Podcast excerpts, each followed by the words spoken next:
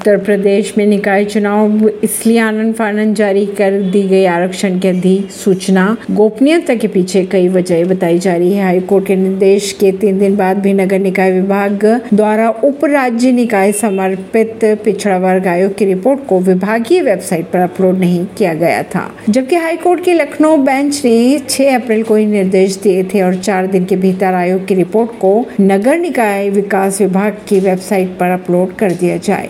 नगर निकायों की सीटों के आरक्षण की अंतिम अधिसूचना जारी करने और राज्य निर्वाचन आयोग को चुनाव कार्यक्रम जारी करने का प्रस्ताव भी भेजा गया। नगर विकास विभाग द्वारा बरती गई गोपनीयता को लेकर चर्चाएँ भी शुरू हो चुकी है। नगर निकाय विभाग की अगर बात करें तो 30 मार्च को आरक्षण की अंतिम अधिसूचना जारी कर दी गई थी।